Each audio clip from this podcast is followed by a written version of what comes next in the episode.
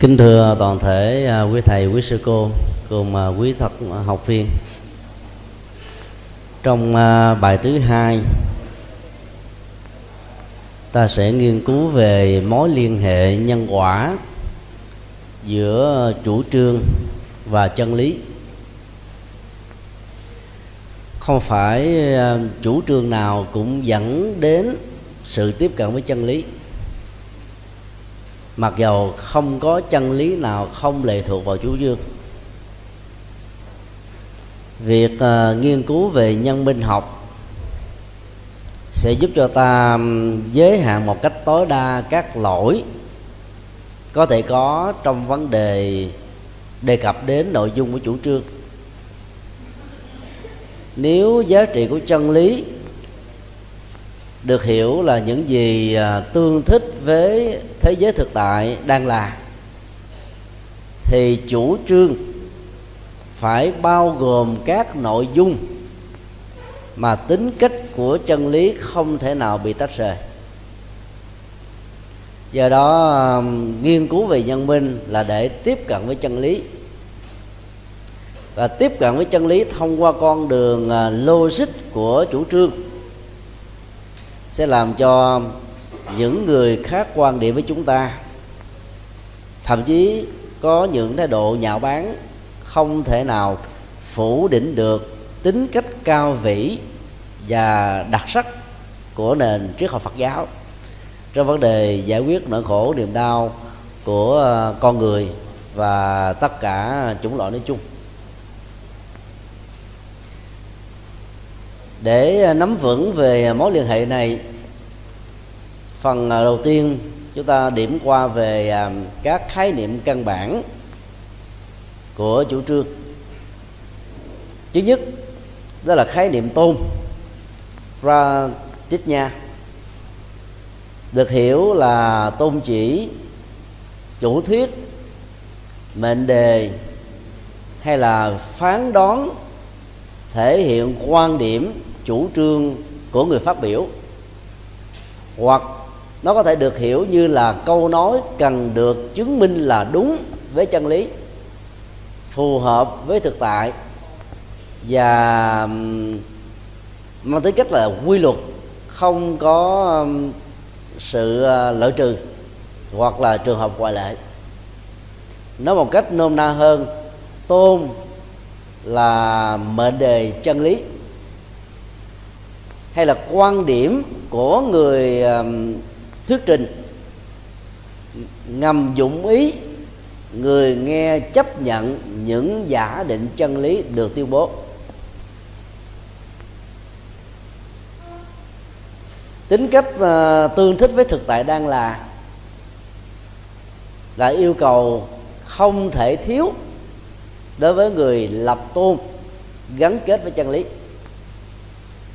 nhưng yếu tố quan trọng hơn không chỉ là các dữ liệu rời rạc, mà là gắn kết nó trong một mối quan hệ giàu có muốn phủ định cũng không được. Lập tôn như thế được xem là vững chãi, nền tảng, logic, cho nên tính thuyết phục về giá trị chân lý kéo theo sau của nó sẽ được đảm bảo và trở nên là bất khả chiến bại.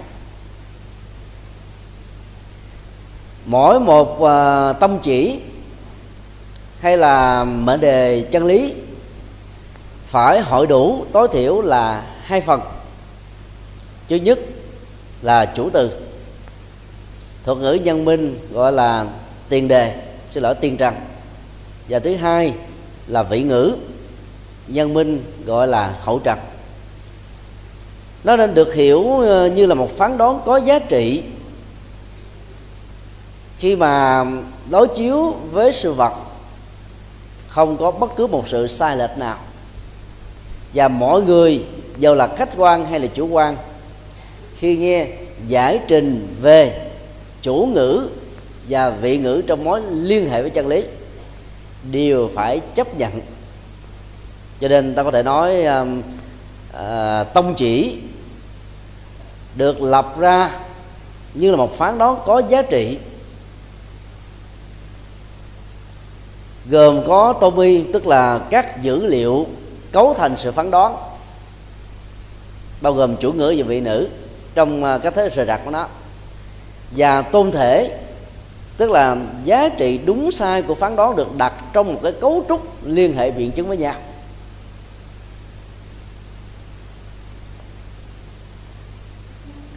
Ví dụ, ta có à, những câu như thế này dưỡng hổ di họa, được hiểu đồng nghĩa với à, thành ngữ dưỡng hổ thương sinh. Thương sinh là hại đến mạng sống. Di họa đó là kéo theo họa về sau này. Bởi vì đến lúc nào đó, người nuôi hổ không còn chu cấp tất cả các thực phẩm cho nó, thì chính đến lượt chủ nhân là con mồi mới. Bởi vì loài hổ, ăn thịt người. Không biết nhân nghĩa, và cũng không biết ai là ân nhân, ai là kẻ hại nó, và ai là đối tượng để nó ăn thịt, mưu sinh. Chính vì thế um, câu thành ngữ này ám chỉ rằng là việc nuôi những um, dân anh chị trong xế giang hồ đó, lợi trước mắt thì rất ít, nhưng mà hại về sau rất là nhiều. Đó là chưa nói đến những cái hậu quả bị à, nghiêm trị bởi luật pháp và những cái à, phản ứng nhân quả đạo đức ở hiện đề cũng như là trong tương lai. Cho nên tốt nhất thà ta thiếu thốn còn hơn là nuôi những thế này mang họa. Bây giờ cái câu à, dưỡng hổ dư họa nó là một cái một mệnh đề. Và khi được phát biểu như thế người phát biểu ngầm ý yêu cầu chúng ta là không gần gũi không nuôi dưỡng không hỗ trợ không tán đồng cho bất cứ hoạt động của những kẻ thuộc về à, à, sói lan cáo hổ. Bởi vì như thế nếu không hại trực tiếp cho mình thì cũng hại cho cuộc đời. Đó là một chân lý.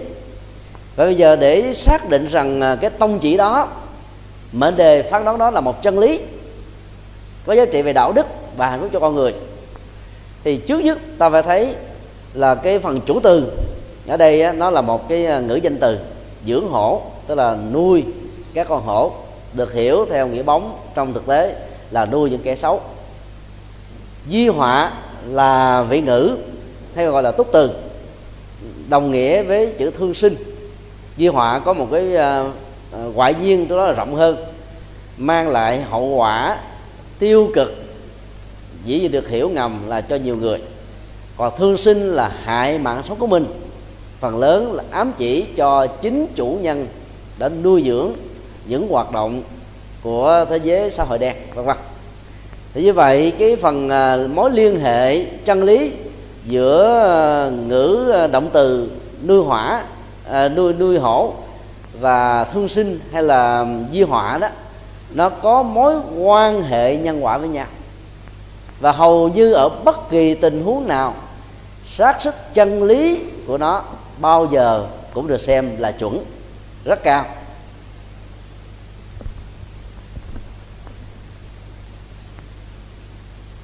Do đó vấn đề chính là làm sao ta thấy được cái mối liên hệ giữa hai cái này. Còn chủ ngữ và vị ngữ, nếu ta đặt nó một cách rời rạc thì nó không có ý nghĩa gì hết á. Dưỡng hổ, nó là một cái à, mô tả trung tính. Di họa hay thương sinh, ta không biết à, chủ nhân, nguyên nhân, động cơ, các ảnh hưởng và những cái tác động như thế nào để dẫn đến cái tình trạng gọi là họa và thương tổn đó. Thì nối kết hai mệnh đề phần đầu trở thành là chủ ngữ phần sau trở thành vị ngữ thì lúc đó đó ý nghĩa đạo đức xã hội mới bắt đầu được hiển lộ. Do đó công việc của những nhà hoàng pháp phật giáo nói chung là những người à, đi chia sẻ niềm vui thông qua những phương châm để sống lời hay ý đẹp giáo pháp cao thượng là phải làm sao tìm được cái tính logic trong mối quan hệ chân lý giữa chủ ngữ và vị ngữ còn nếu hai cái này mà nó không ăn khớp với nhau thì à, tuyên ngôn của chúng ta được xem là không có sức mạnh. Và như vậy không thể thuyết phục được bất kỳ ai. Một ví dụ khác nếu à, ta có câu à, ở trong kinh trường bộ ngoài bốn chân lý thánh không có tu sĩ đích thực. Nguyên nhân là không có sa môn bà la môn đích thực đó là một câu à, tuyên bố rất là nổi tiếng của đức phật. Để xác định cái giá trị của à, bát chánh đạo là siêu tuyệt ở trong tất cả các pháp môn. Hay nói cách khác là, bất cứ pháp môn nào trong Phật giáo mà không dựa vào bát chánh đạo để hành trì, thì không thể có thánh nhân thật sự. Được trổ quả như là một phản ứng tất yếu của à, sự tu tập. Và bất kỳ một tôn giáo nào, dầu là nhất thần, đa thần hay là những tín ngưỡng dân gian không dựa vào công thức bát chánh đạo, thì kết quả đạt được của họ chỉ là phước dân thiên là hết thôi. Và cũng có thể đạt được ở mức độ rất là tương đối, chứ không phải là ở một cái đỉnh cao của nhân thiên nữa. Huống hồ là con đường thanh văn, bồ tát và phật quả. Bởi vì um, người ta có thể có khuynh hướng đi ngược lại với nhận thức chân chính, vốn diễn ra như một quy luật. Như vậy nếu ta đặt cái câu nói này vào trong ờ, mệnh đề phán đoán chân lý của chủ trương, đó là bốn chân lý thánh sẽ tạo ra các tu sĩ đích thực. Thì cái vế đầu bốn chân lý thánh đó trở thành là chủ ngữ. Vế thứ hai là tu sĩ đích thực, như là một cái phần vị nữ kéo theo sau và cái kết quả để trở thành những vị tu sĩ có đời sống đạo đức, tâm linh, an lạc, hạnh phúc cho mình và truyền bá cho người đó, lệ thuộc rất nhiều vào sự thực tập của vế trước. Đó là cái chủ ngữ. Tứ thánh đế.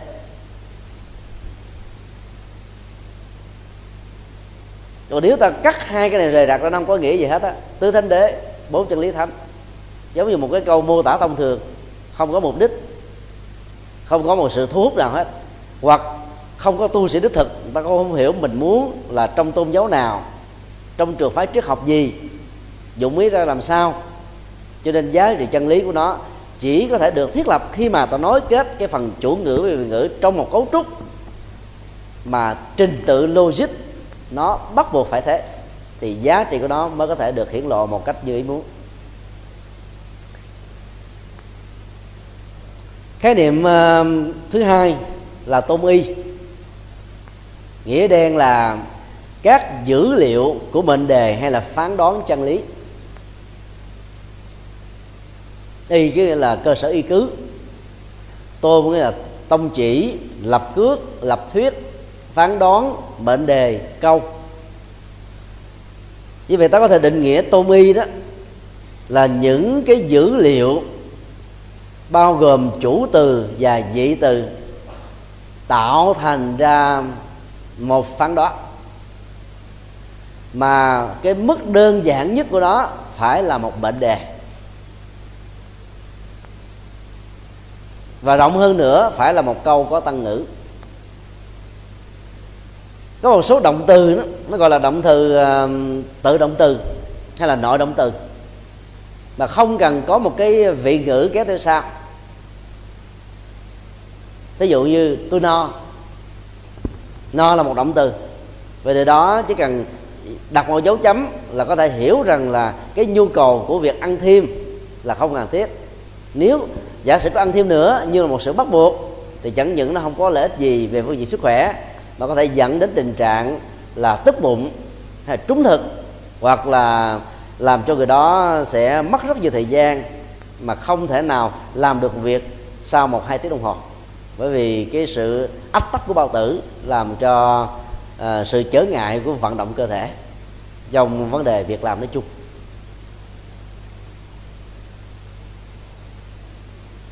Nói một cách khác là ý nghĩa nội hàm tức là chứa được bên trong và ngoại nhiên tức là những cái biểu đạt ra bên ngoài của chủ từ và vị ngữ ở trong tô mi đó phải được bên chủ trương và bên thảo luận hay là bên phản biện, thống nhất ở một mức độ tương đối. Chứ mình đưa ra những vấn đề mà hai bên không có ờ, cái sự ờ, cộng thông về phương diện tri thức, về cái chủ ngữ, vị ngữ thì việc thảo luận sẽ chẳng dẫn đi tới đâu.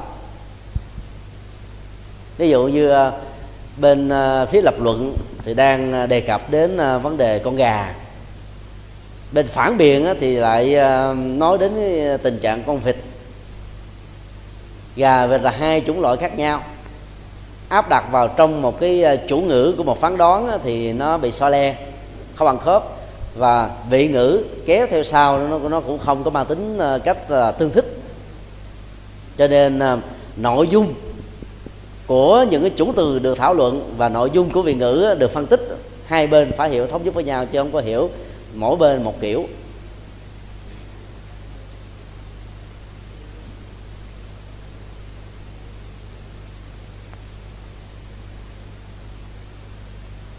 Ví dụ ờ, ta có câu như thế này. Tôn giáo nào cũng dạy người ta lánh ác làm lành.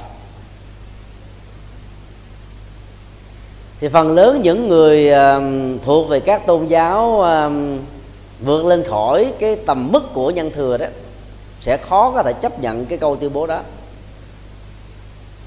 Vì cái chủ ngữ đặt ra, tôn giáo nào, bao gồm là tôn giáo của mình, tức là đạo phật, rồi đạo khổng, đạo lão, đạo kỳ na, đạo ấn độ, đạo do thái, thiên chúa, tinh lành, chánh thống, hay là do thái, vân vân.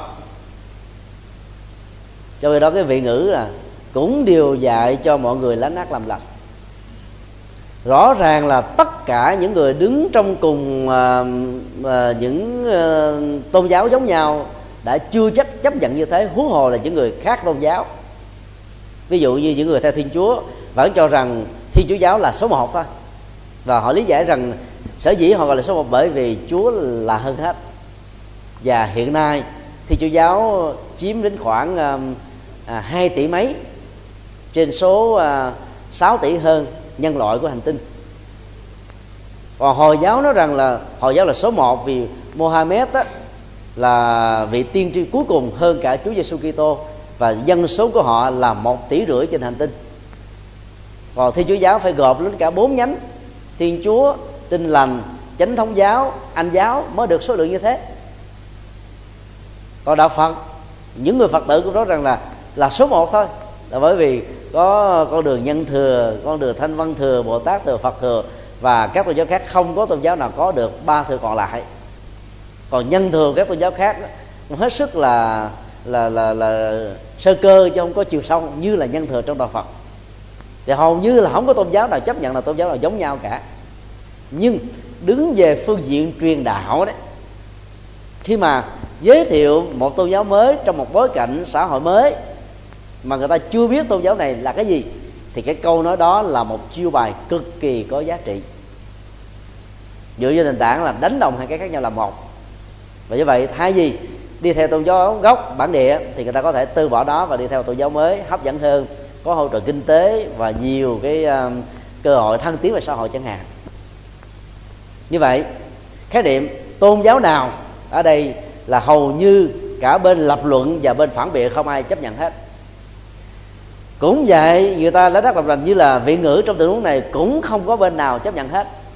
Bên phật giáo chắc chắn là không chấp nhận rồi. Đạo phật dạy cái thiện, cái ác nó khác hoàn toàn với các tôn giáo. Đạo phật dạy niềm tin, có lý trí, dựa trên cơ sở nhân quả, dương khể, vô thường, vô ngã, không bị lệ thuộc thần linh, khác hoàn toàn với các tôn giáo, nhất thần và đa thần nói chung. Và các tôn giáo còn lại, họ cũng có quan niệm tương tự. Họ không thể nói rằng tôn giáo họ là giống với đạo phật, bằng với đạo phật và họ phải chứng minh là hơn. Cho nên, câu tuyên bố đó mà nếu lập cước đặt ra, trong thảo luận thì sẽ khó có thể có cái điểm, gọi là, kết thúc. Bởi vì cả chủ ngữ và vị của nó hầu như hai bên tham gia cuộc đối thoại không có ai chấp nhận. Nó như là dữ liệu của cái đúc. Cho nên, tính cách thống nhất về nội dung của chủ từ và thuộc từ vốn hình thành ra cơ sở dữ liệu của phán đoán, phải được mặc định hóa về phương diện xã hội ở một mức độ khá tương đối. Còn thiếu yếu tố này thì phán đoán chân lý được xem là không thể nào thiết lập và thành tựu được. Khái niệm thứ ba, tôn thể. Là một cái ờ, thuật từ ờ, mô tả về bản chất của phán đoán đúng sai được thể hiện trong mối quan hệ giữa chủ từ và vị ngữ với thực tại được mô tả trong phán đoán đó.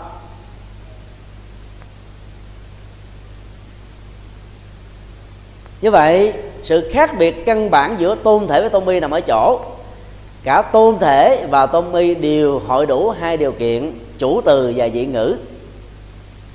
Nhưng nếu trong phần tôn mi chỉ đơn thuần liệt kê hai yếu tố đó ra để tạo thành một mệnh đề. Thì trong tôn thể nó phải được gắn kết trong mối liên hệ biện chứng tương thích với chân lý. Chứ phải đặt ra không là đủ mà phải đặt như thế nào? Trình tự ra sao? Thì giá trị chân lý đó mới được hiển bày cho nên à, à, cái phần tôn thể là bản chất của chủ trương hay là tính cách của chủ trương phải tương thích với chân lý. Cho nên chủ ngữ vị ngữ phải ăn khớp trong một mối liên hệ duy nhất mà. Còn à, thể hiện nó bằng nhiều cách chưa chắc nó đã tương thích. Do đó yếu tố tôn thể đóng vai trò quan trọng hơn tôn mi rất nhiều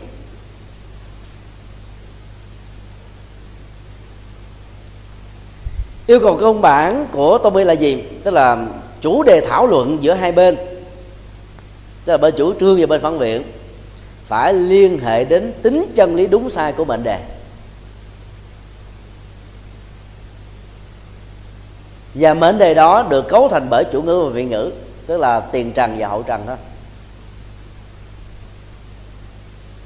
nếu trong những ờ, cái chủ trương chân lý nào mà không có đề cập đến tính đúng sai, giàu trực tiếp hay là ám chỉ, thì vấn đề thảo luận trở nên là vô nghĩa.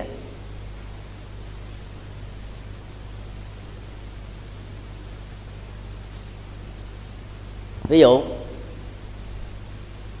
ai đó là sinh viên mà phát biểu rằng như thế này, hôm nay nếu thầy giáo có đến dạy cũng tốt, nếu thầy giáo không đến dạy cũng tốt.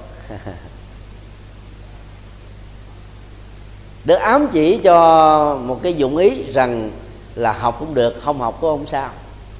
Như vậy, bản thân của sinh viên này không hề có chứa đựng ở trong đầu của mình ý thức về giá trị của việc học và sự tiếp thu những cái kinh nghiệm truyền đạt từ người giảng dạy trên lớp như là một yêu cầu của tất cả các lớp chính quy. Và đó là cái quyền lệ rất lớn. Tính ba phải trong nhận thức sẽ không thể dẫn đến một chủ trương có tính thuyết phục cao. Như vậy, tôn thể tức là bản chất của chân lý ở trong chủ trương phải là những cái gì đó hết sức vừa là khách quan, mà vừa hết sức là dứt khoát. Đặt ra những cái phán đoán, mô tả những cái biểu đạt mà bản thân mình không có cảm giác nó là chắc chắn, thì làm sao thuyết phục được người nghe, tin theo. Cho nên à, học về logic học Phật giáo là ta thực tập, mô tả ngắn gọn, dứt khoát, rõ ràng và người cảm nhận sẽ có cái tâm lý là bị thuyết phục để dẫn đến một sự khích lệ là phải làm theo những gì được mô tả trong phản đó đó như là một chân lý không thể có sự lựa chọn thứ hai.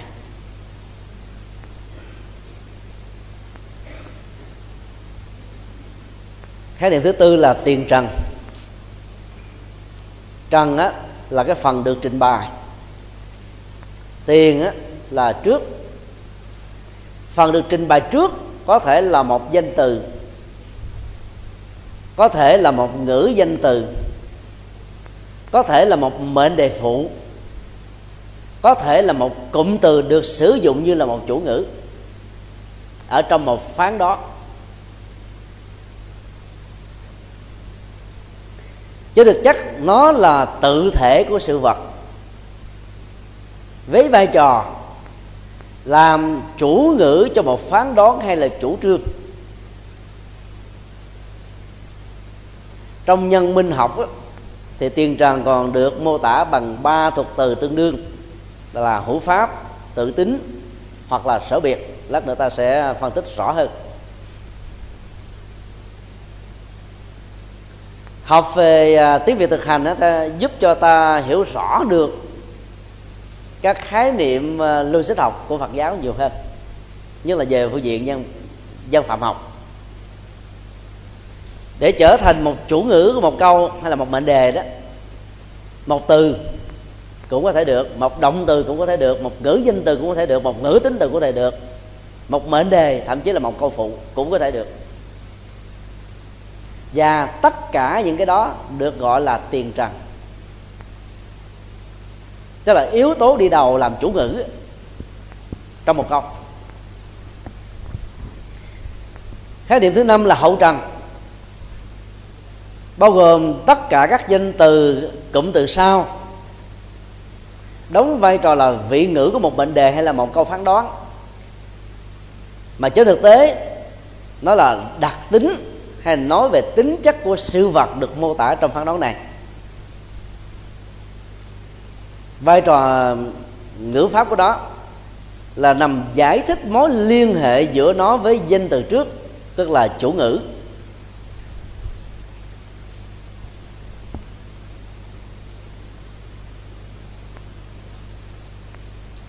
Trong à, phán đoán chân lý đó, theo nhân minh học, thì cái phần hậu trần không thể là một tự động từ hay là nội động từ mà nó phải là ngoại động từ, đính kèm theo là một tăng ngữ. Để giải thích thêm những điều chưa thể trình bày được ở trong chủ từ. Nếu thiếu yếu tố này đó, thì hậu trần tức là thành phần được trình bày sau chủ ngữ đó, sẽ khó thể được thiết lập một cách thuyết phục.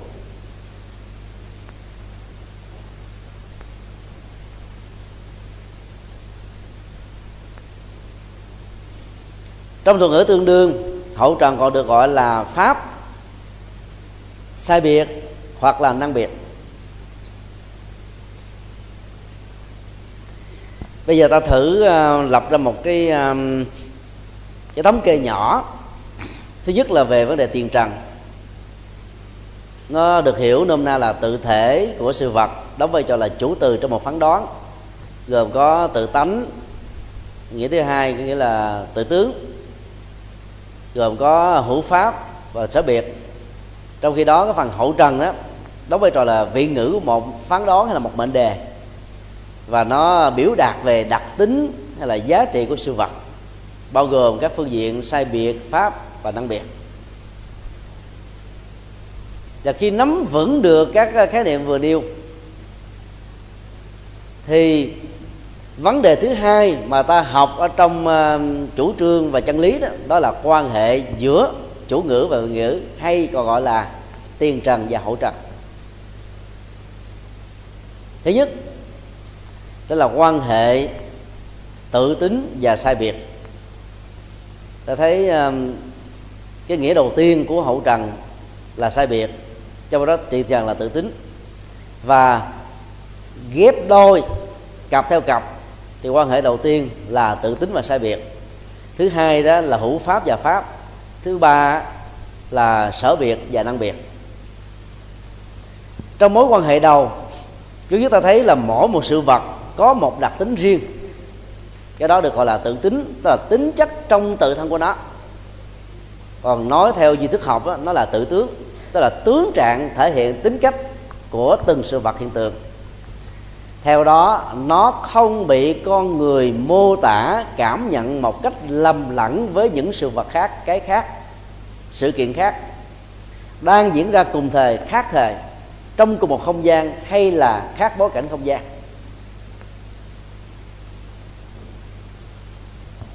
Tự tính của sự vật có thể được hiểu như là vật thể trong tự thân của chính nó. Một mặt thể hiện được cái thuộc tính của chủng loại giống loài, mặt khác thể hiện được cái đặc tính của nó với những cái cùng chủng loại.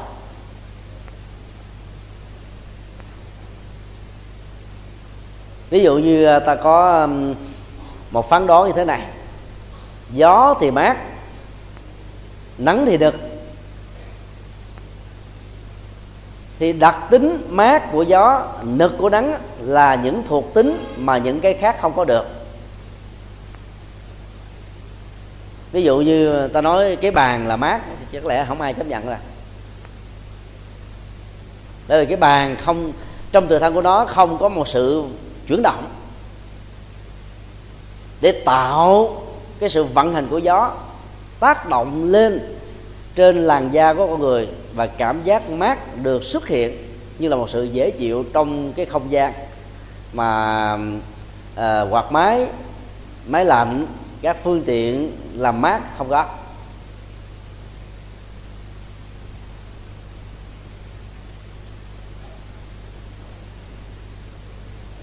Dĩ nhiên gọi là đặc tính bao giờ nó cũng là sự tương đối thôi.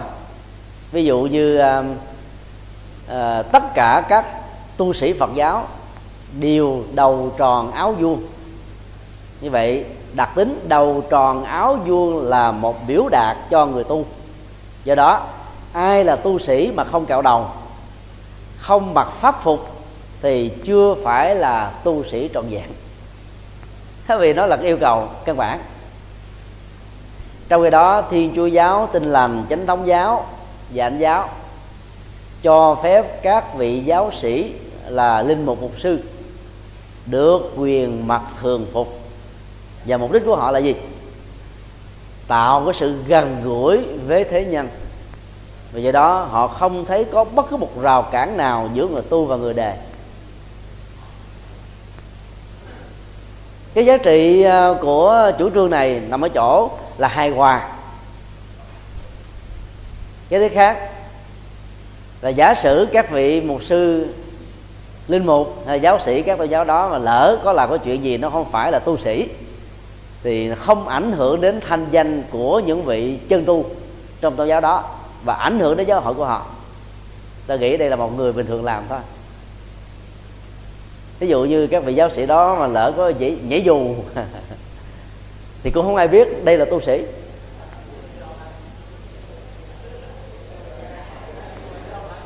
Trong khi đó nếu tu sĩ Phật giáo mà làm thế là phát hiện liền. Do đó chiếc áo dầu không tạo lên nhà sư nhưng góp phần trở thành như là một thông điệp rằng tôi là nhà sư. Một người mà không mặc chiếc áo tu sĩ ra ngoài có thể chạy xe uh, theo hình chữ võng lạng lách làm kinh hoàng những người uh, đi đường khác. Nhưng khi mặc chiếc áo vào đặc biệt là mặc chiếc áo uh, truyền thống của nam tông hay là chiếc y của các sĩ thì cái việc lạng lách lại càng không thể được. Ngồi xe đã không được rồi làm sao lạng như vậy tự động nó tạo ra cái oai nghi tế hạnh một cách rất là chững chạc.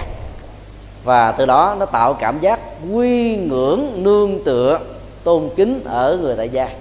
Đức phật rất là uh, tâm lý về những vấn đề như trên. Tự động với chức y như vậy với cái pháp mục như thế oai nghi tế hạnh chánh niệm tỉnh thức bắt đầu có mặt thôi cho cách đi đứng nằm ngồi nó phải điềm đạm rồi nhà sư lúc nào cũng phải quấn cái cái bính bính đi cái tay phải cầm như thế này, làm làm sao mà chơi dở? Rồi đá banh, bóng rổ, rồi bóng bàn, tennis. Đúng không à còn khi đổi qua chiếc áo bắt đông tay có hai ống, quần cũng có hai ống, có thể đá banh được, chạy được, lao động được. Nó có cái phương diện tích cực khác, nhưng mà nó cũng có trở ngại về vấn đề oai nghi tế hạnh. Như vậy, đầu tròn áo vuông là thuộc tính của người tu phật giáo. Nhưng không phải người nào mặc đầu tròn áo vuông đều là tu sĩ. Đó là cái mà gì? Trong cùng một chủng loại vẫn có sự khác biệt. Đó là tự tính và sai biệt. Tự tính là cái nó gắn liền với. Còn sai biệt, nó hình thức như thế mà nó không phải vậy. Hoặc cũng cùng trong một hình thức đó, nó có những cái ram màu khác nhau, có cái tóc dài ngắn khác nhau. Rồi các cái cách thể hiện pháp phục cũng khác nhau. Không bao giờ giống nhau hết đó như vậy, trong mỗi một sự vật đều có vừa tự tính và sự sai biệt. Được thể hiện trong tự thân chính nó và mối phản ứng, hay là liên đới với những cái sự vật xung quanh, hay là liên hệ đến.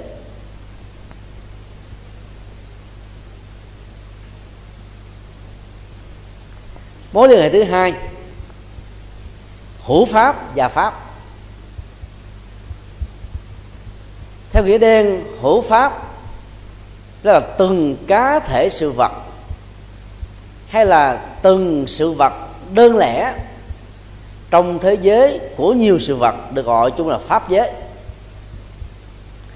Các cá thể sự vật, tức là hữu pháp, trong cùng một chủng loại cũng có những điểm tương đồng nhất định. Nhưng đồng thời cũng có những dị biệt mang tính cách đặc thù. Ví dụ như uh, sanh ra trong một gia đình người việt nam. Thì sự tương đồng giống nhau là gì? Da vàng mũi tẹt thấp thấp cần cù siêng năng đoàn kết trong chiến tranh phân hóa trong hòa bình. vân vân và rất đặt nặng chủ nghĩa dung miền. Do đó nó nó được gắn liền như là những cái đặc tính của con người Việt Nam. Trong giai đoạn mà hầu như là chiến tranh đó, đã làm cho con người trở nên nghi kỳ lẫn nhau và sĩ hóa có mặt như là một hiện thực. Mặc dù nó không phải là một cái thuộc tính vĩnh hằng nhưng ít ra trong một bối cảnh nào đó nó có thể trở thành là mối đe dọa cho sự phát triển chung về những nguyên lệ cũng như là sự thịnh vượng của đất nước và con người Việt Nam.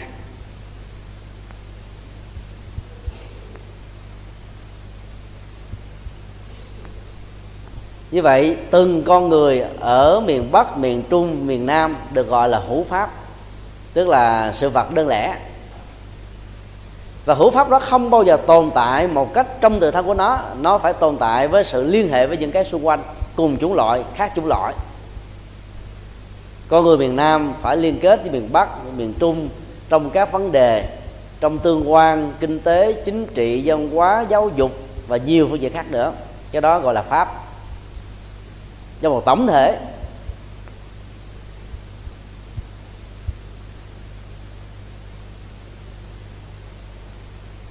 Ví dụ um, khi ta nói um,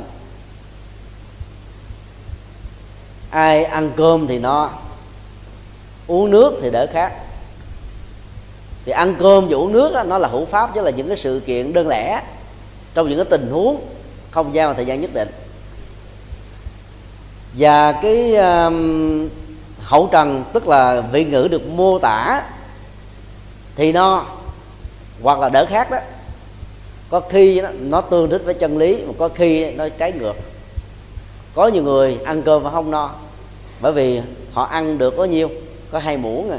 Cho đó cái nhu cầu thực tế của bao tử người đó là hai tô. Còn bây giờ uống chỉ có một, hai cốc nước mà nhu cầu của cái người này là 3 lít. Làm sao đỡ khác được? Đỡ ghiền thì có.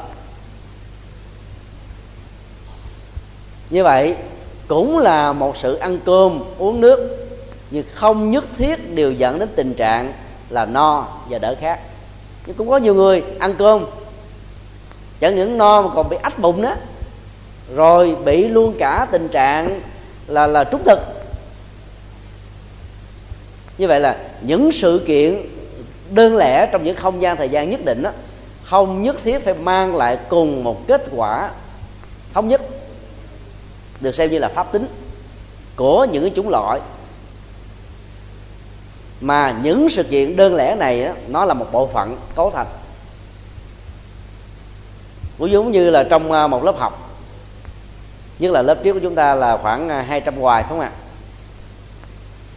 Các hữu pháp tức là những cái đơn lẻ là tăng ni hay là các vị à, cư sĩ phật tử cũng học chung một uh, chương trình với uh, 16 môn uh, chuyên đề của triết học Phật giáo khi mà tốt nghiệp ra đó, không phải ai cũng có cùng một kiến thức giống như nhau, mặc dầu học giống nhau hết. Hữu pháp là giống nhau, nhưng cái phần pháp hầu như là khác biệt. Có người hiểu sâu, người hiểu cạn, người nói trời, học cái này ngán quá, muốn chết luôn. Thì là là vất vưởng, tái sanh máu mặt. Mà kết quả thì thấp hơn những khoa khác. Hữu pháp khác nhau và cái pháp chung cũng chẳng có giống nhau nữa. Như vậy là cái mối liên hệ giữa cái cá thể và những cái tổng thể không nhất thiết là theo chiều tỷ lệ thuận. Có tình huống là nghịch, có tình huống là thuận. 20 phần trăm 40 60 80 có tình huống là một trăm phần trăm. Và do đó vấn đề còn lại là phương pháp nối kết thế nào để cho mối quan hệ giữa hai cái này đạt được sự tương thích ở mức độ cao nhất ví dụ, ta lên lớp học cái môn lôi là Phật giáo. Thì sau môn học này, kiến thức của chúng ta tối thiểu phải bằng người giảng dạy cho đến lúc hơn. Đó là yêu cầu ngon lành nhất. À. Mỗi một hữu pháp, tức là mỗi một tăng ni và sinh viên của hoa triết cần phải lập ra tiêu chí như thế.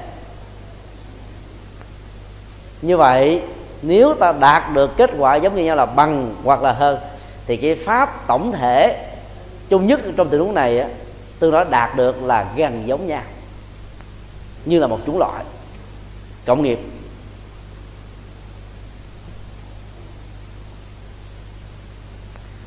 Mối quan hệ thứ ba đó là sở biệt và năng biệt.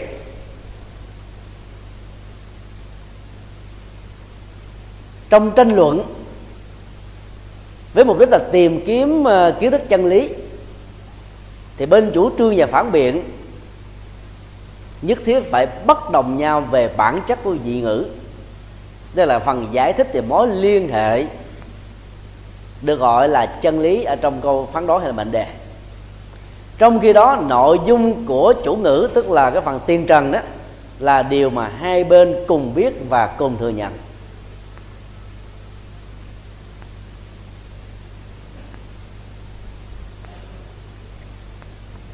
Sở biệt là đối tượng được phân tích, thảo luận, đánh giá, nhận định, tức là vị ngữ. Còn năng biệt đó là chủ thể nhận thức, đánh giá về nội dung này, bao gồm bên chủ trương và bên phản biện. Mối liên hệ à, phát đoán chân lý và kết quả về kiến thức chân lý đạt được lệ thuộc rất nhiều vào cái vị ngữ tức là nói về đặc tính, thuộc tính của chủ ngữ được nêu ra trong mệnh đề phán đó ví dụ, ta có câu, Phật pháp là thiết thực hiện tại. Thì rõ ràng hai bên tranh luận không bận tâm về Phật pháp là gì. Thiết thực hiện tại là gì trong sự đơn lẻ của nó. Mà mối quan hoài của hai bên, đó là chứng minh được giáo pháp là thiết thực hiện tại. Chứ phải triết học là thiết thực hiện tại hay là tôn giáo học là thiết thực hiện tại. Và bên phản biện cũng có nhu cầu chứng minh ngược lại rằng sự thiết thực hiện tại không phải là đặc tính của Phật giáo. Cái thiết thực hiện tại ở đây nó là phần sở biệt. Tức là đối tượng được phân tích thảo luận và tranh giành với nhau về cái quyền chân lý đúng và sai. Cho nên giá trị của một phán đoán nằm ở chỗ là ta phải đặt nội dung của vị ngữ, tức là đối tượng sở biệt đó, một cách nào đó mà nó thu hút được sự quan tâm của những người theo dõi.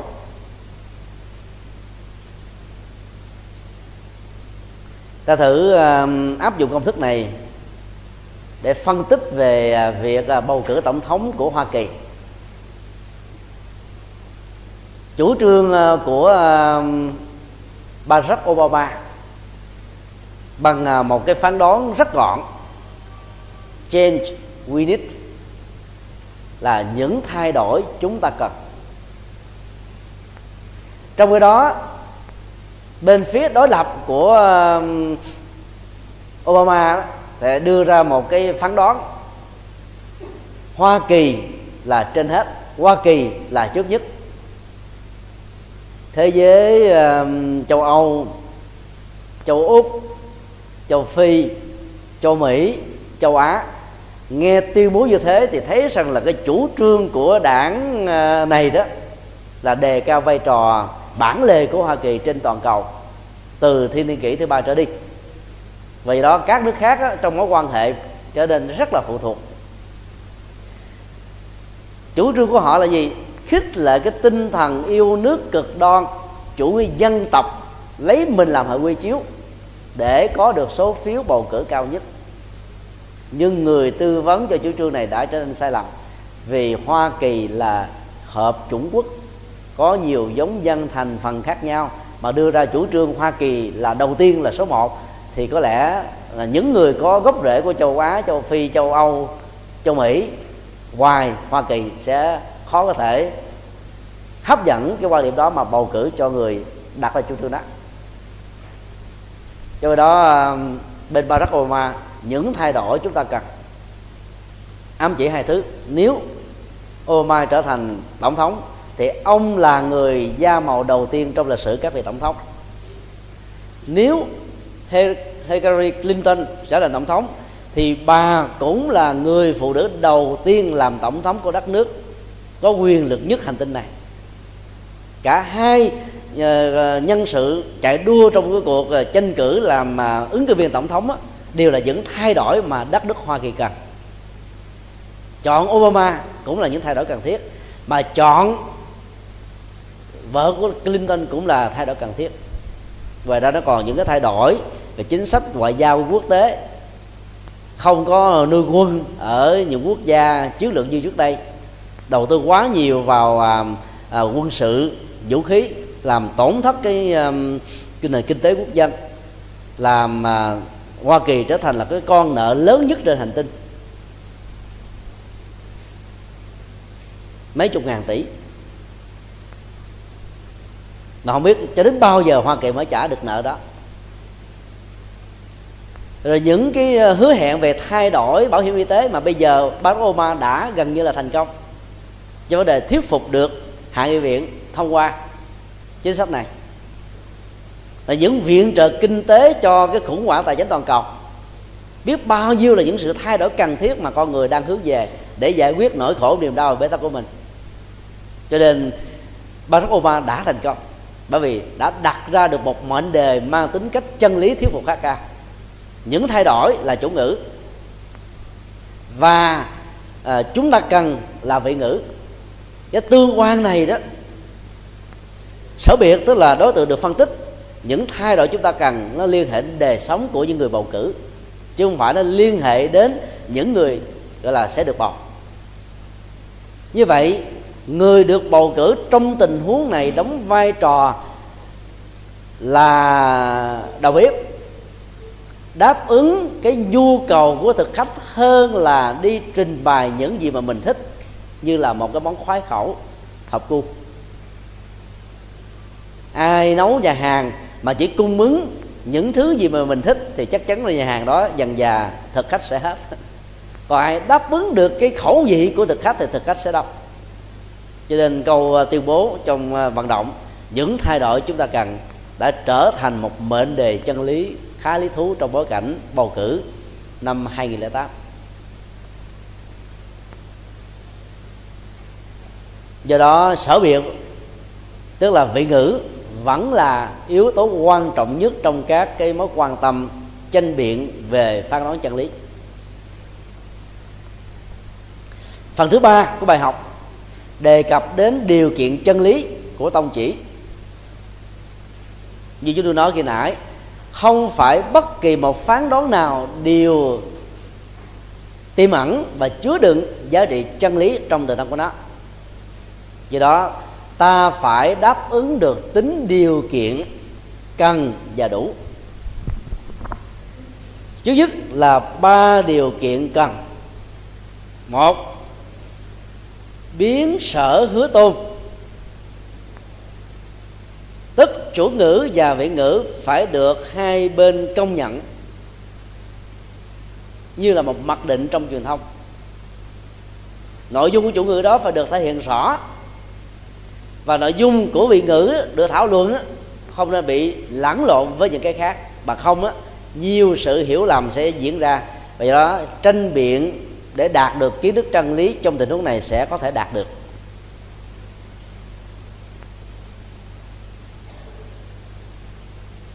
Chữ biến là phổ quát.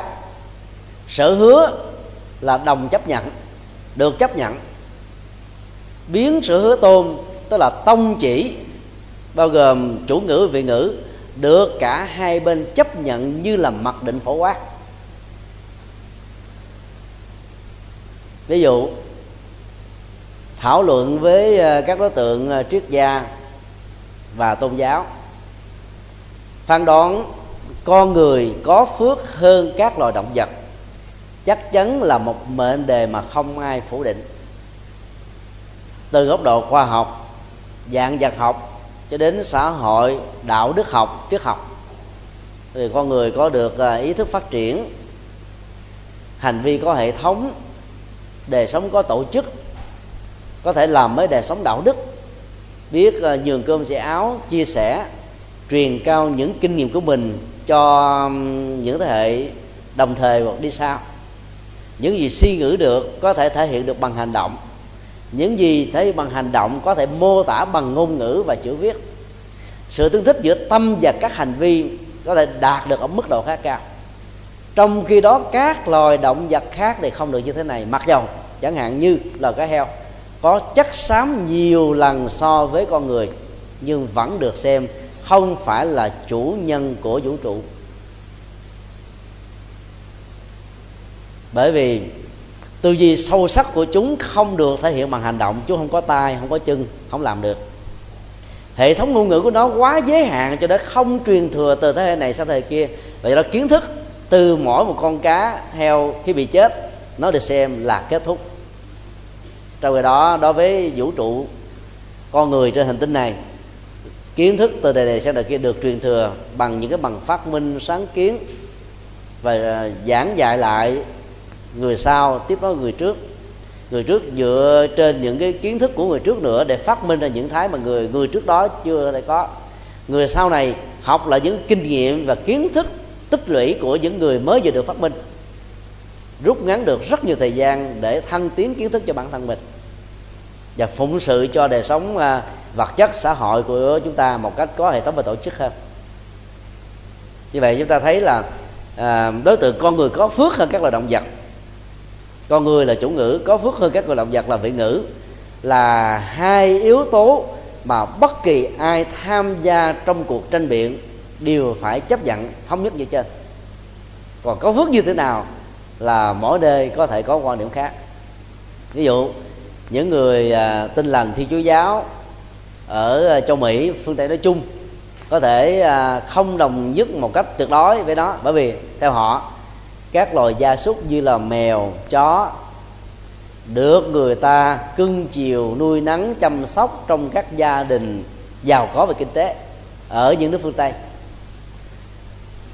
Tốt đẹp hơn rất nhiều lần so với thân phận của những người cùng đinh nghèo khó ở những nước nghèo của châu Á. Chẳng hạn như là Ấn Độ, Bangladesh thậm chí những nước như là Haiti hay là những nước thuộc về à, châu Phi nói chung. Mỗi một con có chó, con mèo, nhà giàu, một tháng như vậy chủ nhân của nó phải à, chu cấp cho nó tiền ăn uống và những cái dịch vụ y tế. Trung bình là khoảng một ngàn rưỡi đô. Trong khi đó, những người nghèo ở những nước châu á, một tháng mà có được chừng khoảng 50 đô là đã khó rồi cho nên phước báo của những loài gia súc ở nhà giàu là hơn hẳn những người nghèo ở những nước chậm phát triển. Và ngược lại, những người nghèo đó vẫn phát triển về phương diện ý thức, rồi đạo đức, rồi đời sống xã hội và nhiều cái phương diện khác mà các loài gia súc này không có được. Những bất đồng như thế chắc chắn là có, nhưng con người có phước hơn các loài động vật là một uh, mệnh đề mà phần lớn chúng ta đều chấp nhận ở một mức độ tương đối. Cái đó gọi là biến sở hứa. Thứ hai là tiên thừa bẩm tôn tức là chủ trương được xem là chân lý có gốc rễ từ truyền thống ngàn xưa rồi. Thừa bẩm là kế thừa. Tiên á, là truyền thống có trước như vậy chủ trương nào dựa trên những truyền thống có trước đã được kiểm nghiệm thì rõ ràng khi thảo luận sẽ dẫn đến tình trạng giới hạn tối đa những điểm dự biệt và tranh luận không cần thiết. Và dĩ nhiên à, các tông chỉ trong tình huống này đó, phần lớn nó có giá trị trong một truyền thống thôi. Ví dụ là người phật tử, ta kế thừa các chân lý mà đức phật đã khám phá về vấn đề nhận thức luận không có nguyên nhân đầu tiên mọi sự vật hiện tượng được hình thành bởi duyên khởi thì đó là chân lý phổ quát. Và bản chất của mọi sự vật hiện tượng đặc biệt là hữu vi là vô ngã và vô thường. Đức phật đã phát minh ra đầu tiên. Các vị Bồ Tát, Tổ sư, Thánh Tăng trải qua 26 thế kỷ trên nhiều quốc gia châu lục khác nhau cũng đã từng truyền thừa và phát huy nó. Bây giờ ta không cần phải đi chứng minh cái chuyện này để làm gì nữa.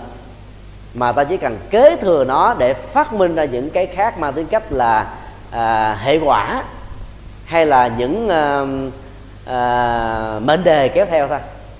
Còn quy luật chân lý này nó đã được à, kiểm chứng rồi. Không cần phải làm gì nữa.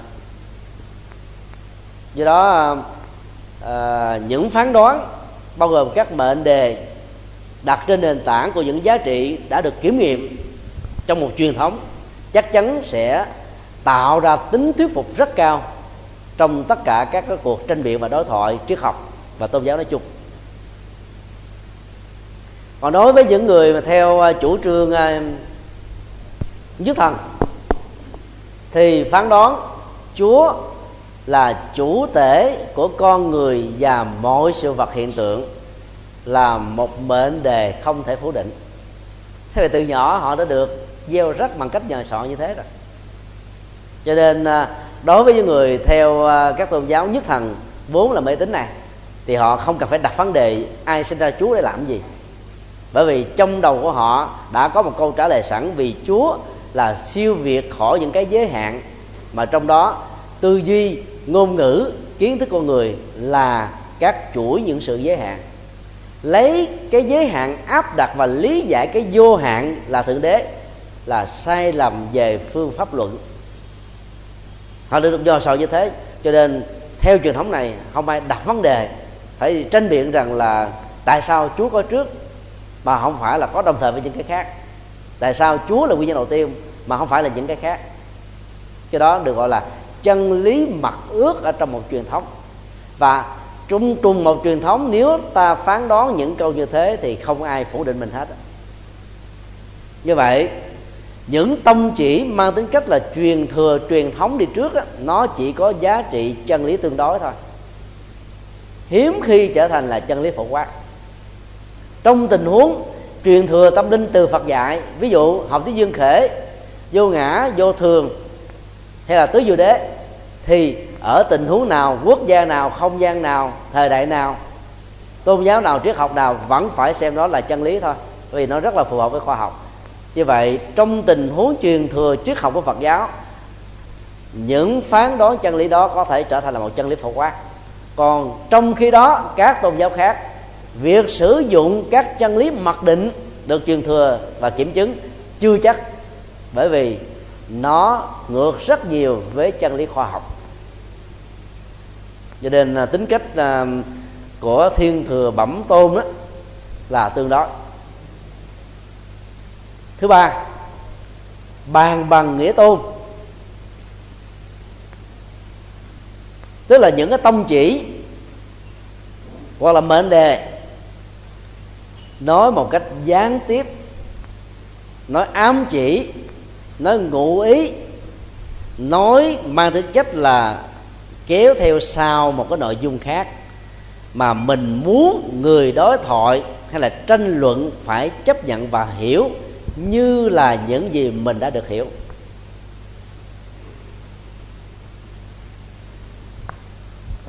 Ví dụ như à, ta có à, một câu phán đoán. Đức Phật có 32 tướng tốt và 80 vẻ đẹp cái nghĩa ngầm hiểu trong việc dẫn chứng cái phán đoán này ra, rằng đức phật là một nhân vật vĩ đại trong các bậc vĩ nhân, đại nhân. Chúng ta không hề mang cái dụng ý rằng đức phật có cái tay giống như là con khỉ vì dài quá đầu gói giữa các ngón tay đức phật giống như một con vịt vì nó có cái màng. Ta không hề mang cái dụng ý đó mà ta muốn nói rằng là đức phật là đặc biệt hơn con người bình thường.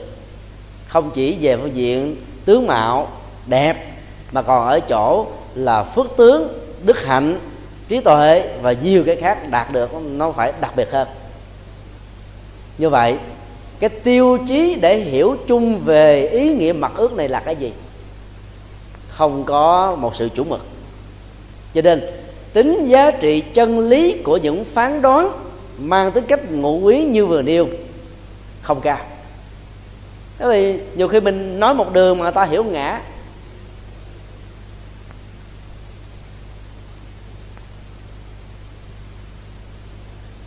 Nhất là đối với chị em phụ nữ, cái vấn đề mà suy luận đó với cảm tính rất là cao. Sáng nay à, ở tại à, chùa giác ngộ có một phật tử ờ, ở gần chùa đến, mà có lẽ là khoảng vài ba năm á, chị ấy mới đến chùa một lần. Rồi một hai phật tử khác đang ngồi làm công quả, nó nói chờ bà năm kìa, đến giờ bà mới đi chùa. Cái bà này bà giận đùng đùng đùng đùng lên, bà chửi úng sùm hết trơn. Chửi tắt bếp. Như tôi hỏi lý do sao mà bà sân si dữ thế? Hỏi với thầy thấy không? Tôi đi chùa là tốt lắm mà nó còn soi mũi tôi thế này thế kia. Nó còn phê bình chỉ cho tôi thế này nọ. Rồi đi chùa là xấu hay sao? Mà phải đi nói thế này thế kia. Cho nên đó người ta nói chưa chắc là ám chỉ rằng bà này là bà xấu bà này là làm biến. Hai năm ba năm mới đi chùa một lần. Mà ta chỉ nói đơn giản à, bà năm đi chùa kìa. Vậy thôi. Nhưng mà bà này phải hiểu rằng có lẽ là nói mình là xấu mình là đạo đức giả mình làm cái chuyện tội ác gì đó bây giờ mới đi vô chùa để rửa tội hay gì đó người ta nói một đường mà mình hiểu theo một ngã, và do đó cái cuộc tam bành lục tặc trỗi dậy. Rồi chúng tôi nói, thôi bà về đi, chứ còn vô chùa lại phật kiểu này phước không thấy mà tội gia tăng. Thôi chị ta bẽn lẽn đi về. Nhờ đó không gian yên tĩnh nó được trả lại cho chùa.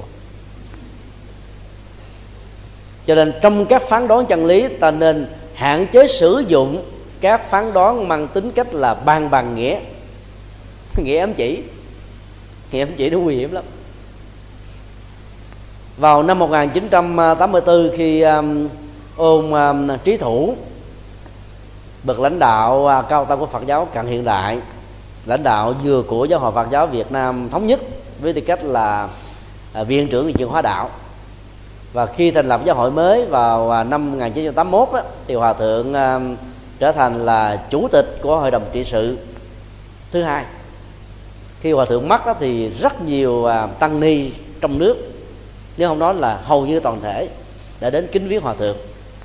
Và cũng hiếm ai dám nói rằng hòa thượng là à, tay sai cho nhà nước thế này thế kia trong khi đó nhiều việc khác thì bị gán cho cái nón có như thế. Hòa thượng um, thanh kiểm trụ trì chùa vĩnh nghiêm nguyên là phó viện trưởng của học viện phật giáo việt nam tại hà nội mới đi bốn chữ như thế này. Cổ giám cao huyền. Cổ là xưa, giám là tấm gương. Cao là cái vị trí ờ, hơn cái trung bình. Huyền là treo. Bốn chữ hán đó là một sự ca ngợi đức hạnh của hòa thượng. Tấm hạnh, tấm gương, sự dấn thân. Trong lúc mà phật giáo trải qua cái giai đoạn dầu soi lửa bỏng như thế là khó lắm cho nên xứng đáng được treo cao để bao nhiêu thế hệ tăng ni phải ngưỡng vọng, đảnh lễ, học hỏi. Cái nghĩa ám chỉ của cái câu đi điếu này là thế. Trong khi đó, có một vị đệ tử của hòa thượng đọc câu đó nổi giận đung đung chúng tôi xin giấu tên, vì tế nhị. Và yêu cầu quăng bỏ câu đó không được treo nữa. Bởi vì ta hiểu theo nghĩa đen của tiếng việt. Cổ, cái cái cổ giám ở đây đồng nghĩa với tên tục của hòa thượng.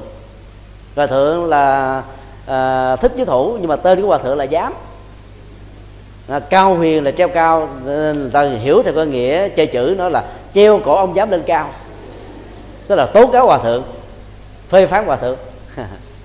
Và do vậy làm cho cái cái mối quan hệ hòa hảo của một người tôn kính hòa thượng như là bậc thầy bị hiểu sai. Do đó sử dụng ngôn ngữ ám chỉ, bao gồm là những nghệ thuật chơi chữ, rất là nguy hiểm vì nó là con dao hai lưỡi. Trong hoàng pháp và tuyên ngôn chân lý, ta nên hạn chế tối đa việc sử dụng những ngôn ngữ như thế này. Thiện chí của mình được lý giải trở thành là ác ý thì quy quy to rồi không ạ? À?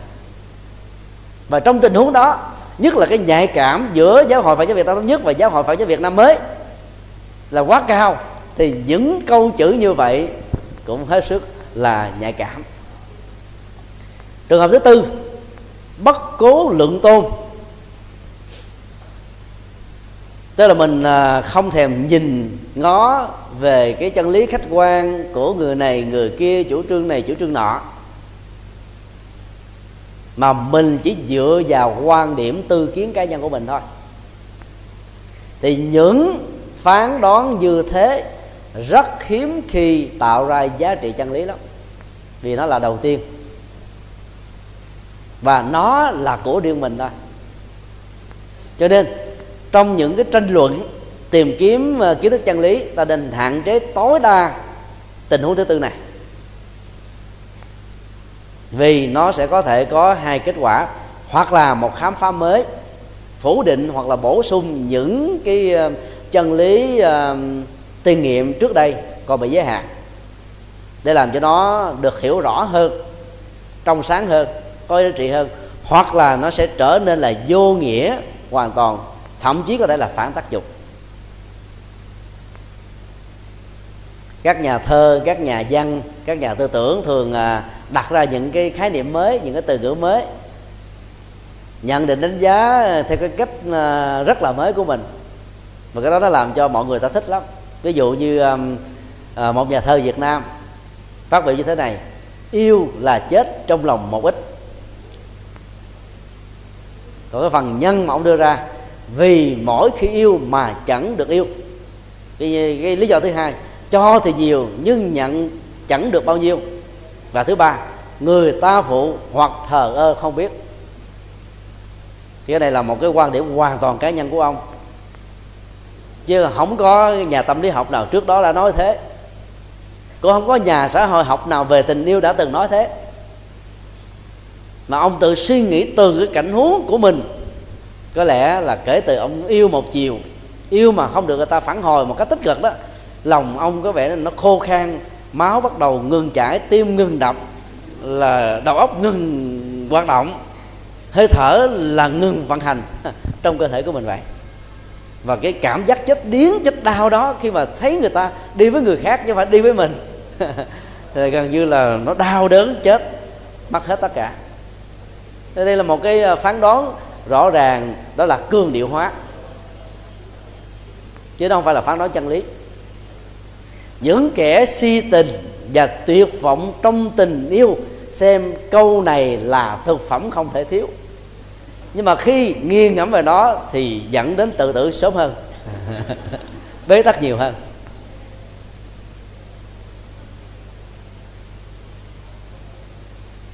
Hoặc là câu nói của hàng mặt tử người đi một nửa hồn tôi mất còn nửa hồn kia bỗng dậy khờ. Đó là một phán đoán sai lầm cuồng vọng về tình yêu thiếu lối thoát cho thực tế đó, khi mà người yêu của ổng chia tay, vốn là một người phật tử, mà cha mẹ của mộng cầm không đồng ý cho con gái thuần thành phật tử của mình trở thành là cô dâu của một nhà thiên chúa giáo. Hàng mặt tử cũng chưa từng chết. Và hồn của ông cũng chưa từng bị mất. Nếu hồn bị mất ông đâu có tạo ra những câu thơ như thế này đâu. Ông còn tỉnh lắm, ông mới viết ra thơ như thế. không à. Nửa hồn kia bỗng giờ khờ của ông có vì lịch sử và dân học Việt Nam chưa từng chứng minh cho chúng ta thấy hồn hàng mặt tử là bị điên khùng giống như bùi giáng. Vì cuồng tình, chưa có. Ông chết vì cái bệnh cùi hủi chứ không phải vì bệnh tình yêu. Cho nên phán đoán đó nó làm cho rất nhiều giới trẻ tự an ủi cho mình khi mà cuộc tình của mình nó không được à, xứng đôi vừa lứa và trên thực tế, thì ờ, cái cường điệu hóa tất cả hạnh phúc trong cuộc đời này được đánh đồng bằng tình yêu. Và hình thức hóa nó nó giống như là một cái gì đó tròn như thế này. Không được thỏa mãn trong tình yêu để xứng đôi vợ chồng trăm năm hảo hợp á, thì cái tâm hồn đó, cái hạnh phúc đó bị trẻ làm đôi, nửa thì biến mất không có tông tích. Giống như là một thiên thạch rơi mất ở trong vũ trụ không gian. Nửa còn lại có như không vì đã trở thành là giải khờ cho thực tế thì cả hai nửa đó vẫn còn yêu nguyên trong hàng mật tử thôi cho nên à, mệnh đề này là một mệnh đề ảo đó. Và rất nhiều giới trẻ khổ đau về cái này. Trong khi đó hàng mật tử thì không khổ đau như thế.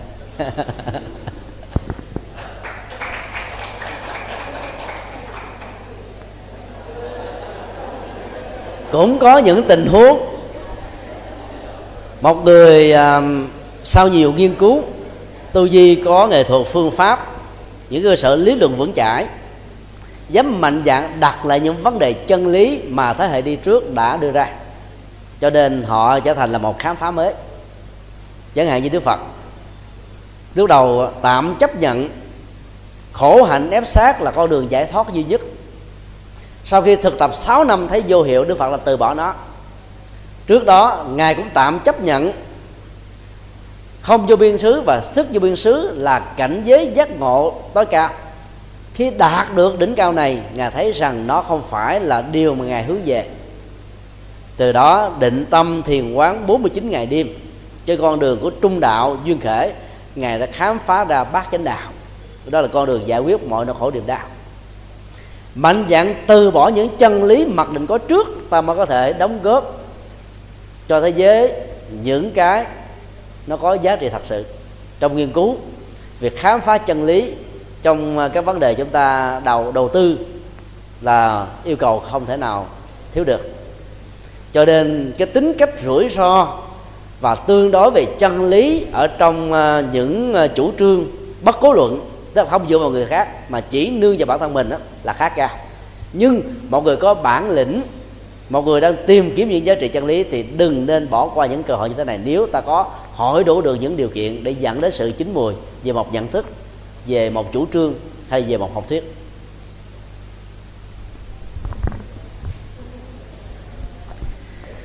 Tình huống thứ năm đó là chủ từ được thừa nhận ở trong ờ, ngôn ngữ của nhân minh là cực thành hữu pháp. Chữ cực thành đó được hiểu nghĩa đen của nó là được thừa nhận. Hữu pháp đó, được hiểu là chủ từ. Chủ từ đó là cái phần chính của một phán đoán liên hệ đến thuật ngữ vốn giải thích cho nó. Ví dụ như ờ, ta có câu thân thị bồ đề thụ tâm như minh kính đài câu à, phát biểu của à, thiền sư thần tú. Một vị giáo thọ sư rất khiêm tốn và lỗi lạc nhất của à, ngũ tổ hoàng nhẫn trước khi có mặt của huệ năng. Thì chủ đề ở đây đó là thân. Khi nói đến khái niệm thân thì ai cũng được hiểu là chỉ cho đầu mình, hai tay, hai chân, lục phủ, ngũ tạng, rồi da, xương, tủy, gân, cốt và những cái chất dịch trong nó, và những cái lỗ như lỗ mũi, lỗ tai, lỗ mắt, lỗ miệng và mặt cái mặc định này được hiểu là chung nhất. Dầu đứng từ góc độ nhân chủng học, dạng dạng học, sinh vật học, xã hội học, đạo đức học hay là triết học thì nó vẫn phải hiểu, tức là thân, tức là cái phần à, cơ thể của con người. Cái chủ từ này là không ai phủ định hết khi khi nói đến cái tâm thì ai cũng hiểu rằng đó là cái ờ, chủ thể nhận thức, tư duy, phán đoán, nhận định, đánh giá, thấy, nghe, ngửi, biết. Đối lập với cái khách thể đang diễn ra xung quanh, bao gồm màu sắc, hình thái, âm thanh, mùi, vị, vật xúc chạm và những cái đối vật được hình dung ở trong đầu thuộc về quá khứ, hiện tại hay là tương lai. Cái tâm đó có thể được gọi là ý thức trong một số tình huống hay gọi thức ở trong một số tình huống. Nhưng vẫn nhìn chung là mô tả nó như là một cái gì đó không đối lập với thân, bổ sung cho thân, cùng tồn tại với thân để tạo ra mầm sống của một con người và các loài động vật có tình thức. Tứ cái chủ từ trong tình huống của thân là hầu như được thống nhất trong các tôn giáo, các triết học, vân vân. Mặc dù nội dung của nó như thế nào rồi giá trị nó ra làm sao? Những giới hạn những cái hậu quả những giá trị à, liên hệ đến nó là mỗi truyền thống là mỗi khác. Nhưng ý niệm về cái thân và cái tâm là hậu như ai cũng đồng nhất hết á. Cho nên là một phán đoán à, à, được gọi là có chân lý đó trước nhất nó phải có những cái chủ từ được chấp nhận. Và ở đây ngài thằng tú muốn đưa ra là gì? Đánh đồng nó như là cây bồ đề. Khi uh, sánh ví thân như là một cái cây. Thì cái nhu cầu phân bón tưới tẩm chăm sóc ánh sáng và những bảo hộ cần thiết đó, cho nó là không thể nào không có. Cũng giống như vậy phân cho thân này là cái gì? Đó là đề sống giới hạnh đạo đức. Nước tưới tẩm cho nó là gì? Là sinh hoạt ăn uống ngủ nghỉ thích hợp. Không à, quá kiệt sức mà không quá là hưởng thụ. Để cho nó có đủ tuổi thọ và nhờ đó sức khỏe đó nó phục vụ cho đời sống tu tập của chúng ta. Những sự chăm sóc khác đó là gì sống trong một môi trường tốt an ninh an toàn không có ờ, những cái ờ, ờ, uh, uh, bợn nhơ về đạo đức và đời sống tâm linh. Như vậy trong phán đoán thân là cái bồ đề này như là một cái ngụ ý cho thấy rằng người ta phải chăm sóc nó một cách có nghệ thuật chứ không phải xem nó như là thượng đế trong khi tâm như là đài gương sáng với cái dụng ý rằng là phải làm sao cho tâm mình đừng bị giấy mờ bởi tham sân si lúc nào cũng phải dùng uh, những nghệ thuật những phương pháp chánh pháp để mà lau chùi nó cho nó sáng mãi. Và do vậy ta tránh được tất cả những lậu hoặc. Như vậy chủ từ mà được rõ ràng như thế thì cái vị ngữ kéo theo sau được hiểu ngầm ám chỉ trong một tương quan so sánh và do vậy, tính cách chấp nhận nó tôi nói là cao. Tình huống thứ sáu, tức là túc từ, phải được cả hai bên thừa nhận. Chữ hán gọi là cực thành năng biệt. Cực thành là được thừa nhận, năng biệt là túc từ. Nếu ta so sánh với à, câu nói đối lập lại của à, ngài huệ năng, bồ đề bổn vô thọ, minh kính diệt phi đà. Bổn vô thọ tức là vị ngữ. Diệt phi đài là vị ngữ. Vốn không phải là cây. Và vốn cũng chẳng phải là một cái đài. Thì túc từ ở đây đó chỉ chủ yếu là được các truyền thống tu tập thiền phá chấp chấp nhận thôi. Còn những loại thiền căn bản khác bao gồm thiền truyền thống, vipassana, tứ niệm xứ 16 pháp quán niệm chắc chắn là không chủ trương, chắc chắn là không đồng tình và do đó, giá trị chân lý lời nói của ngài huệ năng chỉ ảnh hưởng tích cực đối với những người đã trải qua những loại thiền thông thường rồi. Việc sử dụng phá chấp trong tình huống này là để nâng cao cái trình độ nhận thức và sự chứng đắc ở mức độ lớn hơn thôi. Nó không thể áp dụng cho quảng đại đa số quần chúng. Cho nên, việc giảng dạy thiền của ngài huệ năng cho quần chúng là một sự sai lầm theo phương pháp. Do đó phải áp dụng công thức của ngài thằng tú, ăn chấp mặt bền.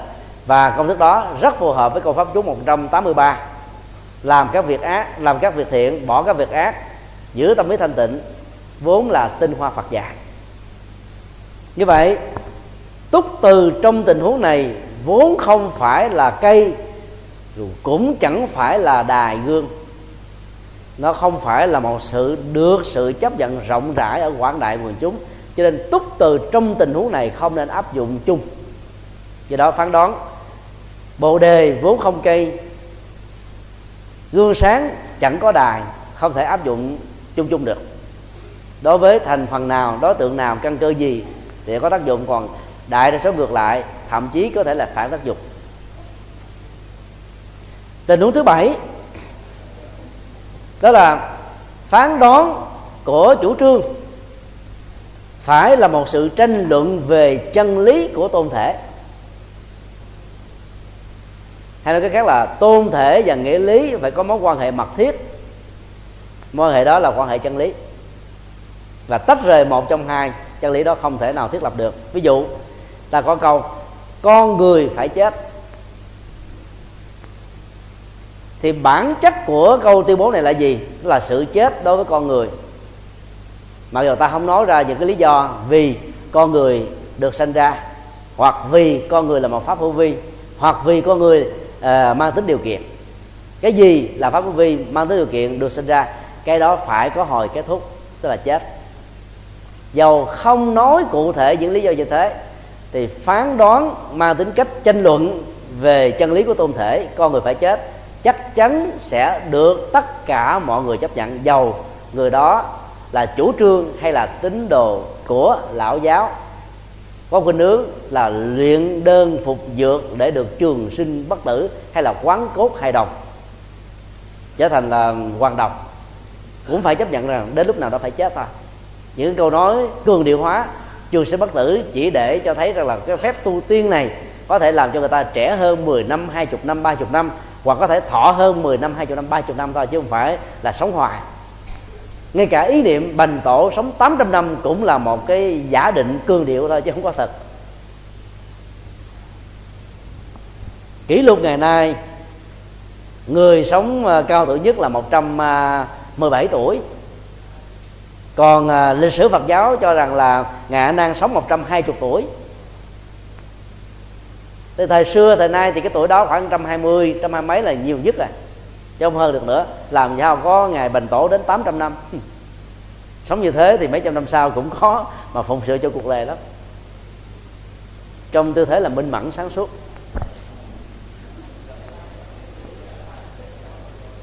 Một ví dụ khác cũng là ví dụ cuối cùng. Động đất Haiti trong mấy ngày vừa qua là một hiện tượng thiên tai. Không phải do Chúa phạt. Rất nhiều nhà thần học và truyền đạo tin lành thiên chúa giáo. Đến bây giờ vẫn còn mê tín dị đoan rằng là những thiên tai là do chúa cả giận mà trừng phạt con người để thể hiện cái quyền quy của ngài là tuyệt đối, để cho con người phải sợ mà tuân phục theo. Trong nỗi khổ niềm đau của con người mà còn lý giải như thế thì còn gì là lương tâm, còn gì là đạo đức còn gì là cái nhân từ của thượng đế nữa. Thượng đế như thế thì quá ác độc không à do đó ta phải hiểu nó là một hiện tượng thiên tai thôi. Mà thiên tai thì ở nơi nào cũng có khả năng xảy ra. Xảy ra nhiều hay là ít, mức độ nặng hay là nhẹ thôi. Đã nước Haiti đó, mấy chục năm qua vì nội chiến đã trở thành một nước nghèo coi như là nhất địa trên hành tinh. Về kinh tế, về văn hóa, về tôn giáo. Bất ổn về chính trị kéo dài mấy chục năm. Cơm không đủ ăn, áo không đủ mặc. Bây giờ cuộc động đất với 7 độ Richter và dư chấn là năm chấm rưỡi, rồi sau đó là năm chấn phủ chủ tịch còn bị đổ nát. Các nhà cư dân là không thể nói. Số lượng chết cho đến bây giờ là khoảng một trăm nghìn người.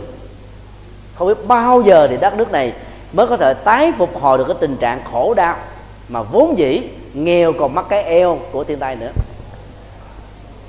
Khi ta lý giải rằng nó là một cái hiện tượng thiên tai đó thì ta tránh được giữa tình trạng phân tích nhân quả mà vốn mình không nằm trong tư thế, có thể kiểm định được rằng là những người này kiếp trước có xấu, có ác, có gì hay không. Rất nhiều người phật tử chúng ta vẫn còn có khuynh hướng lý giải như thế. Ta đang thiên tai khổ thế mồ không tới cứu trợ, không viện trợ, không gì hết, mà cứ nói rằng là thiên tai này là do vì kiếp trước xấu quá cho nên kiếp này bị hậu quả.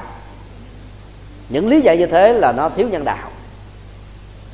Và trong tình huống này khi mà mình không có được cái ờ, thiên nhãn thông, không có được cái ờ, túc mệnh minh, để thấy rõ được cái nhân quả biện chứng diễn ra như thế nào cho người này, cho người kia ra sao, thì vấn đề tốt nhất là thể hiện lòng từ bi, mang tình thương đến con người khổ đau càng được cứu giúp mà không cần biết rằng họ tôn giáo nào.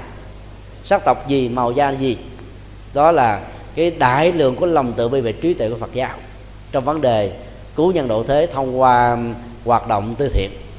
Nói tóm lại, một phán đoán nào mà thể hiện được bảy điều kiện như vừa nêu, thì yếu tính chân lý sẽ được đảm bảo ở mức độ cao nhất. Và bất kỳ ai không thích chúng ta, muốn phản biện, muốn đánh đổ, cũng không phải dễ dàng mà có thể thực hiện được.